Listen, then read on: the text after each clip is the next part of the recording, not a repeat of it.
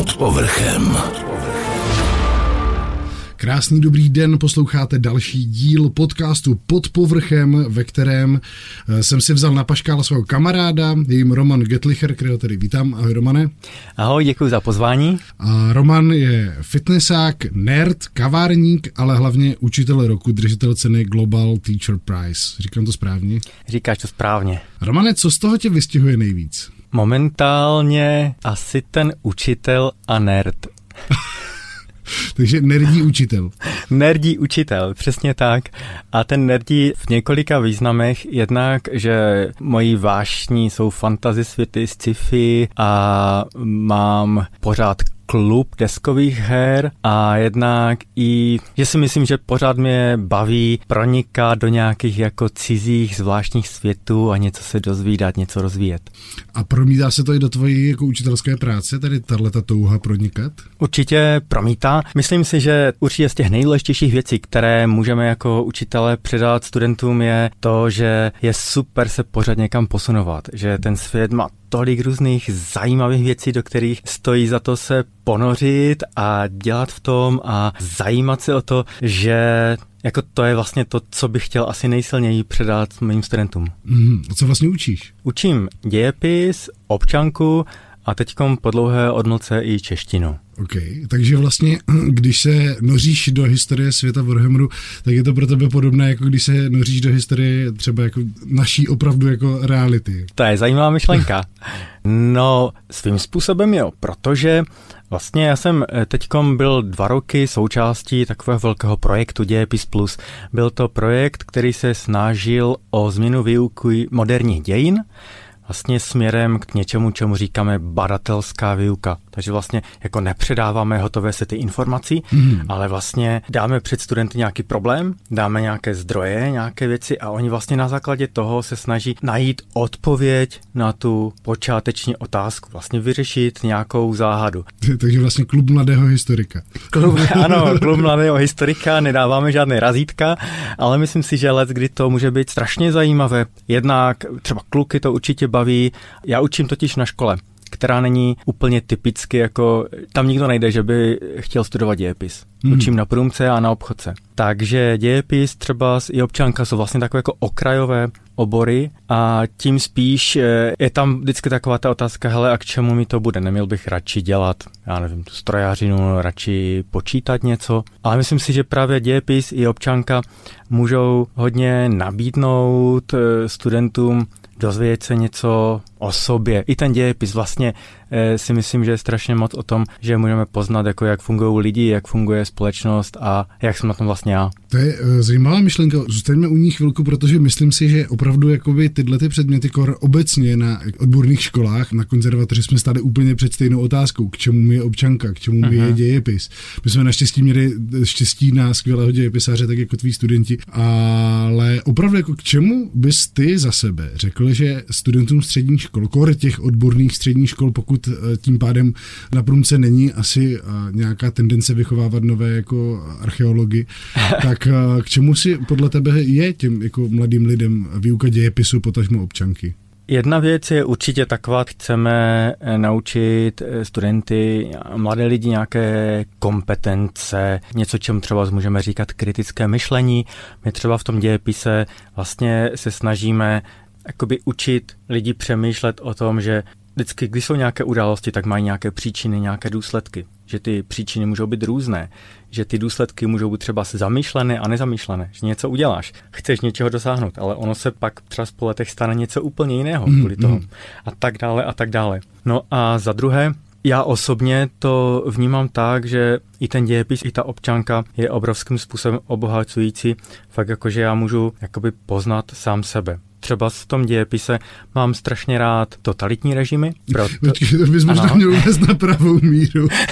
ano, vidíš to, ne, ne, ne, že bych se v nich angažoval, ale Vlastně bavit se, učit o totalitních režimech je něco, co před každého klade eh, strašně silné otázky, jako a jak bych se třeba já zachoval na místě mm. těch lidí, ať už v té roli nebo v té roli.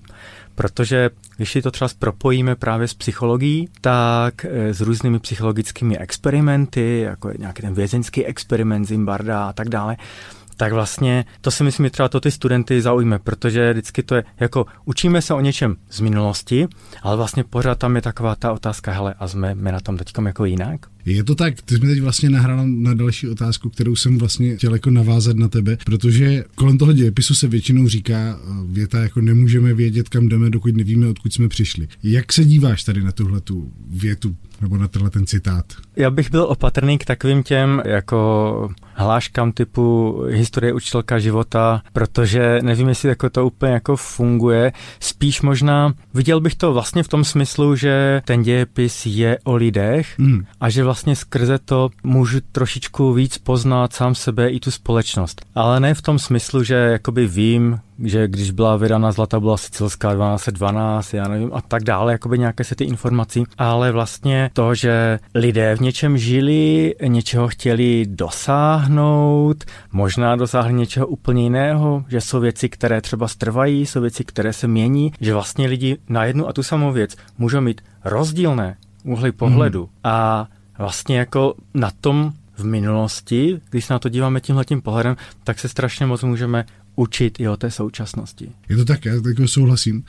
A pojďme obecně ke školství, protože podle mě být jako špatným učitelem, teď nechci se někoho dotknout, ale být špatným učitelem je vlastně strašně eh, jednoduché a pohodlné. Na druhou stranu kor v tom školství, kor na nějakém jako středoškolské úrovni nebo na druhém stupni a podobně, kdy už s těmi lidmi je trošku asi složitější komunikace, tak uh, za mě teda musí být strašně těžké zaujmout ty lidi a stát se opravdu jako dobrým, dobrým pedagogem, protože podle mě taky ještě je rozdíl mezi učitelem a pedagogem. V čem si myslíš, že je ten motor, který by měl hnát každého učitele stát se dobrým pedagogem? Pedagogem, nebo co je pro tebe osobně ten motor? Pro mě osobně mě to určitě baví. Myslím si, jako, že jednoduchá odpověď je, že to člověka musí bavit, ale ta odpověď možná jako nic moc neřekne. Když třeba zapřemýšlíš, eh, máš nějakého fakt oblíbeného učitele a dokázal bys popsat, proč si ho měl tak rád? Já jo, to byl právě ten můj dějepisář ze střední. Aha. Proč jsem ho měla rád? No protože, těžko říct, no. Eh, nebylo to až tak úplně jeho jako přístupem, jako spíš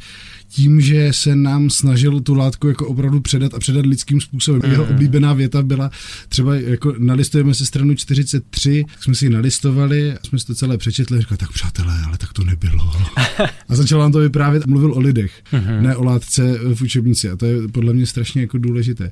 Mm-hmm. Já si myslím, že teď si úplně ilustroval to, jak se na to jako taky dívám, že vlastně, když my mluvíme o někom, o nějakém učiteli, který nás fakt ovlivnil a máme říct proč, nebo proč byl tak dobrý, tak velmi často tápeme, jako úplně to nedokážeme přesně popsat. Proč zrovna jakoby on a čím.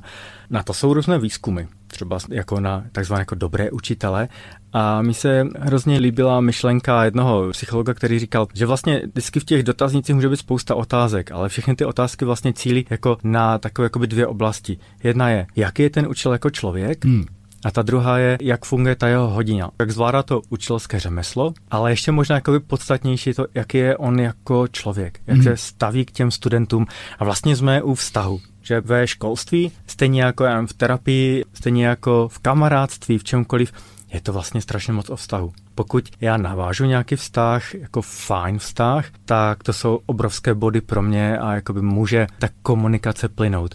Když já s těmi studenty, s kamarádem, s partnerem, s kýmkoliv začnu nějak jako soupeřit a tam nějaký nesoulad, hmm. tak pak se hrozně těžko jako někam posunujeme. To znamená, že z tvého pohledu dobrý učitel by měl vnímat své studenty jako partnery, parťáky, ne partnery jako životní, ale jako uh-huh. parťáka a ne jako někoho pod sebou? Stoprocentně. Jako samozřejmě učitel je ten, který je zkušenější, je starší, ale vlastně jako to učení je vždycky, zodpovědnost je na obou dvou. Je na tom žákovi i na tom učiteli. Když ten učitel bude přebírat jako příliš velkou odpovědnost, tak vlastně povede toho žáka k pasivitě. Když bude říkat jenom, že všechno jakoby je na tom žákovi, tak taky úplně není, protože vlastně pro ty žáky je to cesta. Oni se musí naučit nějaké samostatnosti, nějaké zodpovědnosti a vlastně v souvislosti s věkem i třeba s nějakými osobními předpoklady ideálně si myslím, že by to mělo být tak, že postupně povedeme ty studenty tak, že oni jsou samostatnější a samostatnější a vlastně méně a méně nás potřebují. To je pěkná myšlenka.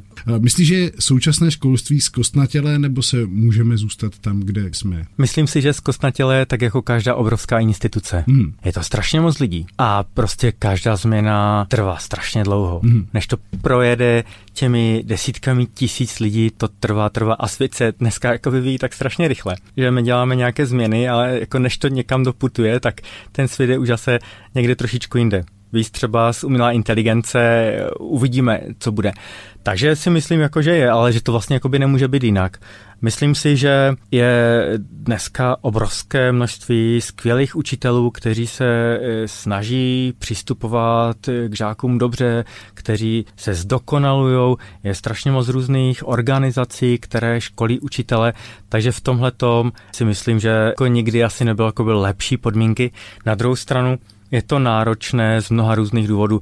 Teď úplně jakoby pomím financování, ale třeba s vzrůstající psychické problémy žáků nebo vůbec dospívajících lidí, tak to je něco, co jako bude zatěžovat asi více a více učitele a myslím si, jako, že na to úplně nejsme připraveni, protože jako to si vyžaduje úplně jiné odbornosti. To je taky další téma, které jsem s tebou chtěl otevřít.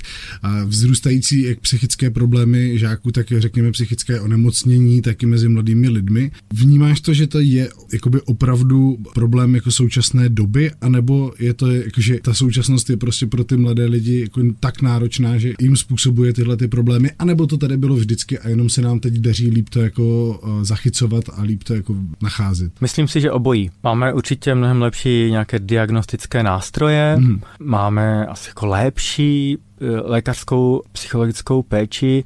Na druhou stranu, jako ten svět je jiný, určitě jako sociální média hrají svoji roli, ale vlastně myslím si, že nikdo úplně přesně neví, čím to je a těch faktorů bude hodně. Takže za mě jako třeba z mé pozice si myslím, že není až tak důležité jakoby badat eh, nad tím, jako co se to vlastně děje, ale vlastně snažit se nějak pomoct těm lidem a co můžeme dělat my jako učitelé, i když jako úplní lajci, my jako rodiče, my jako kamarádi, je zase jakoby přes ten vztah, protože je to vlastně jako strašně jednoduché v tom, že já můžu někoho pochválit, můžu někomu pomoct, můžu se na někoho usmát a vlastně to jsou takové jako ty drobnosti, že si myslím, že bychom třeba jsme konkrétně ve školství bychom se na to neměli dívat tak, hele, teďkom děláme hodinu, kde budeme probírat psychohygienu, ale vlastně jako by to mělo přirozeně vyrůstat z těch lidí, že když tam jsou ty vztahy dobré, tak vlastně tím strašně pomáhám jakoby té pohodě a tomu jakoby menšímu stresu.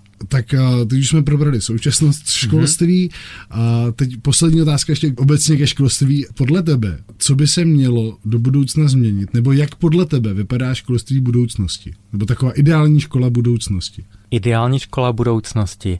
Myslím si, že pořád tam budou učitelé, bude tam hrát velkou úlohu umělá inteligence a vůbec moderní technologie a to už máme i teď, že vlastně jako škola už není jako jediné místo, možná ani to nejdůležitější místo, kde dospívající lidé eh, získávají informace. Mm. Takže vlastně škola by měla být místem, jako kde se může žák realizovat, rozvíjet po všech stránkách a měl by tam mít právě podmínky a nějaké ty partnery jako v učitelích, kteří mu pomáhají se rozvíjet. A ten učitel by měl být, už si myslím, mnohem méně jako ten, který předává ty informace, mm. jako spíš ten, který provází a učí jakoby pracovat s těma informacema a vlastně pracuje na rozvoji obecném jako těch studentů. Moc pěkná myšlenka. Myslím si, že to je přesně ono, protože když se dneska jako spousta, opět nechci nikoho urazit, ale řekněme starší generace, uh-huh. tak eh, přijdou a řeknou, no ale my jsme to měli takhle, ale uh-huh. na druhou stranu v té době v 80. letech, v 50. letech a můžeme jít hloubš a hloubš, tak eh, nebyly ty zdroje těch informací takové, jaké jsou dneska. A dneska, když člověk na tři kliky si může vygooglit, kdy byla zlatá bula sicilská, uh-huh. což je to jediné datum, které si všichni pamatujeme, no. ale OK, prostě jako jako, když si to fakt dokážu najít na dva kliky, tak proč bych to měl vlastně umět z paměti, že? No, to se dotklo jako taky zajímavého tématu a vlastně je to kolem toho docela jako e, vzrušená debata, jestli jsou fakta důležitá nebo ne. Vlastně jako z pohledu kognitivních věd se ukazuje, že docela fakta jsou důležitá, hmm. protože e, vlastně třeba, když se něco učím, tak nejsilnější faktor, který ukazuje, kolik se toho naučím, je, kolik už toho jakoby vím předtím. Mm-hmm. Čím víc o něčem vím, tím snadněji si učím nové věci. Je to kvůli toho, že vlastně čím víc mám sady informací nějakých jako v dlouhodobé paměti, tím líp to vlastně můžu vyvolávat z dlouhodobé paměti a propojovat s těma novýma věcma. Mm. Takže jako my pořád si myslím, ta fakta vlastně potřebujeme. Ale důležité je, že když se něco učím, tak jako abych se to neučil jenom tak, jakože jako nějaký prostě slovníček eh, bez rozmyslu, ale vždycky vlastně když se to učím tak, abych se to učil zapojovat do něčeho, vlastně jako smysluplně. Mi se strašně líbí definice jednoho psychologa, který říká jednak, že vlastně paměť, mohli bychom říct, že paměť je vlastně pozůstatek přemýšlení, protože vlastně nejlíp si zapamatujeme to, o čem přemýšlíme.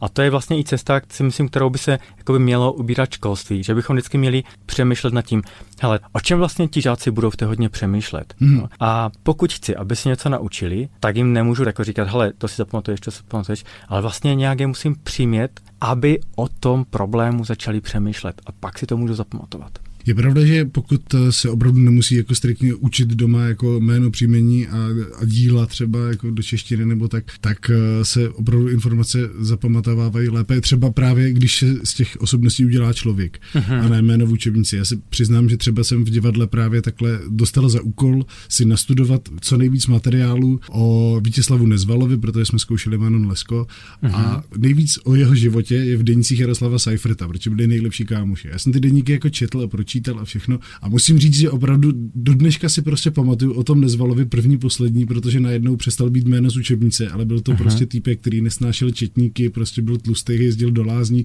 Když jsem se o něm dozvěděl tyhle ty infa, tak najednou je to člověk, je to prostě jiné. Jako. On se ti přiblížil, začal si o tom přemýšlet, začal si to nějak propojovat, takže si vedl krásný příklad a my teď vytanul ještě na mysl, jsme se před chvilkou bavili o Pokémonech a o kartičkách, o Magicách a mě vždycky fascinuje fascinovalo, jak třeba studenti, kteří mají nějaké fakt jako problémy učební, mají nějakou dyslexii, třeba s dysgrafií, eh, mají problémy s jazyky, tak tak procházejí školou a tihleti studenti na druhou stranu se pamatují tisíce kartiček v cizím jazyce a dokážou to používat a smysluplně používat a vyhrávat. A čím to je? No, oni o tom přemýšlejí. Mm. No.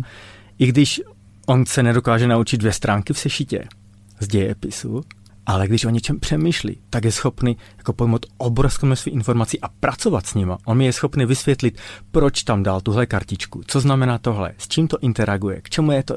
Jo, to, je, to je přesně jako nejkrásnější ukázka toho, jako čeho jsme schopni, když nás něco zaujme a když o tom přemýšlíme. Je pravda, že já jsem v jednom kroužku takhle hrával jako uh, s dětma, třeba jsme hráli Magicy, které pro ně nebyly vůbec určené, protože to byla druhá třída. Uh-huh. Já mhm. jsem si říkal tenkrát, hele, tak kluci, začneme jako základy, jo, tady máme jako, jako manakos, tady máme prostě útok obranu a víc si zatím jako neřešte na té kartičce. Uh-huh. Kluci přišli druhý den s tím, že no, my jsme si to doma přeložili a my chceme hrát i s tím, tím, tím a najednou a měli hotové deky. A hráli prostě ve druhé třídě a hráli jako úplně na úrovni téměř dospělého člověka. Proto, jak říkáš, prostě se do toho zažrali. No. Jsi výborný učitel. to, to spíš deskovkář, ale.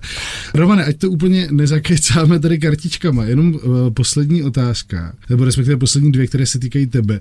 Uh, letos tedy tenhle podcast je natáčený v roce 2023, ty jsi získal letos, jestli se nepletu, ano. tu velmi, velmi prestižní uh, cenu Global Teacher Prize. Co to pro tebe znamená? Je to pro tebe nějaká jako reflexe, anebo to prostě je soška doma a dobrý? Znamená to pro mě strašně moc z několika důvodů. Jeden důvod je ten, že pořád jsem ještě překvapený. Druhý důvod je ten, že je to obrovská inventura pro mě, že jako promýšlím, za co jsem to vlastně dostal, eh, kam chci jít dál, co jsou ty hodnoty, které chci předávat. Zadále je to pro mě důležité, protože vlastně teďkom řeším něco, eh, co by psychologé nazvali imposter syndrom, Eh, syndrom podvodníka, že jako si říkám, a fakt jsem tak dobrý. A co když teďkom někoho jako zklamu a teď mám od září že nové studenty a rodiče a teďkom jak se na mě budou dívat takový jo, ten tlak. To, to, to, to, je ten učitel roku, máš skvělé učitel, teď ten žák přisunul, jako máme prostě učitel. No. Přesně tak. A vlastně eh, to jsem si myslel, že s tím nemám problém, ale měl jsem problém, musel jsem si to nějak jako v sobě řešit, ale myslím si, že to je strašně důležité i eh, ukazovat. Já nejsem jako žádný superman, dělám strašně moc chyb a je strašně moc hodin, které se mi vůbec nepovedou. Věřím, že to vědí i žáci, i já a často přijdu a říkám, teda, co se tam dělo, to, to fakt jako ne, to jsem šlápnul vedle. Ale myslím si, že to je hrozně důležité i proto, že vlastně eh, já chci, aby se studenti jako nebáli dělat chyby, že to je prostě jako normální chybama se učíme a s chybama pracujeme a ani já bych se neměl jako bát dělat chyby. A myslím si, že jako, když jim ukážu, že jsem jako člověk a že dělám chyby a že jsem normální a, a učím se z toho, tak to je jako další jako level příkladu, který můžu dát. Chtěl jsi být učitelem už jako malý? ne, ne, ne. To tak jako nějak ve škole přišlo, že, že by to možná mohlo být fajn. Myslím si, že jako více až na té střední škole jsem o tom začal uvažovat. Po výšce jsem to zkusil na rok a odešel jsem, protože jsem si myslel, že mi to nejde. Takže vlastně jsem dělal toho fitnessáka, měl jsem fit centrum a během toho jsem si řekl, že mi to vlastně strašně baví, to učení. Že s těma klientama to je to samé. Nastavujeme cíle, budujeme vztah, dosahujeme cílu, kontrolujeme, musíme to jakoby nějak přizpůsobovat a tak dále a tak dále. Takže jsi ve fitku jako přistihl u toho, jako že, že jsi dal třeba jako pětku za to, za to že měl špatný domácí úkol, jo? Že, že jsi dal nějaký jako nezdravý jídlo třeba. Přesně tak, už jsem chtěl volat rodičům. Posloucháte podcast pod povrchem. Mým hostem byl Roman Getlicher, nejlepší učitel roku 2023 v České republice. Já jsem Jirka Krupica, mějte se krásně. Naschledanou. Pod povrchem. Pod povrchem.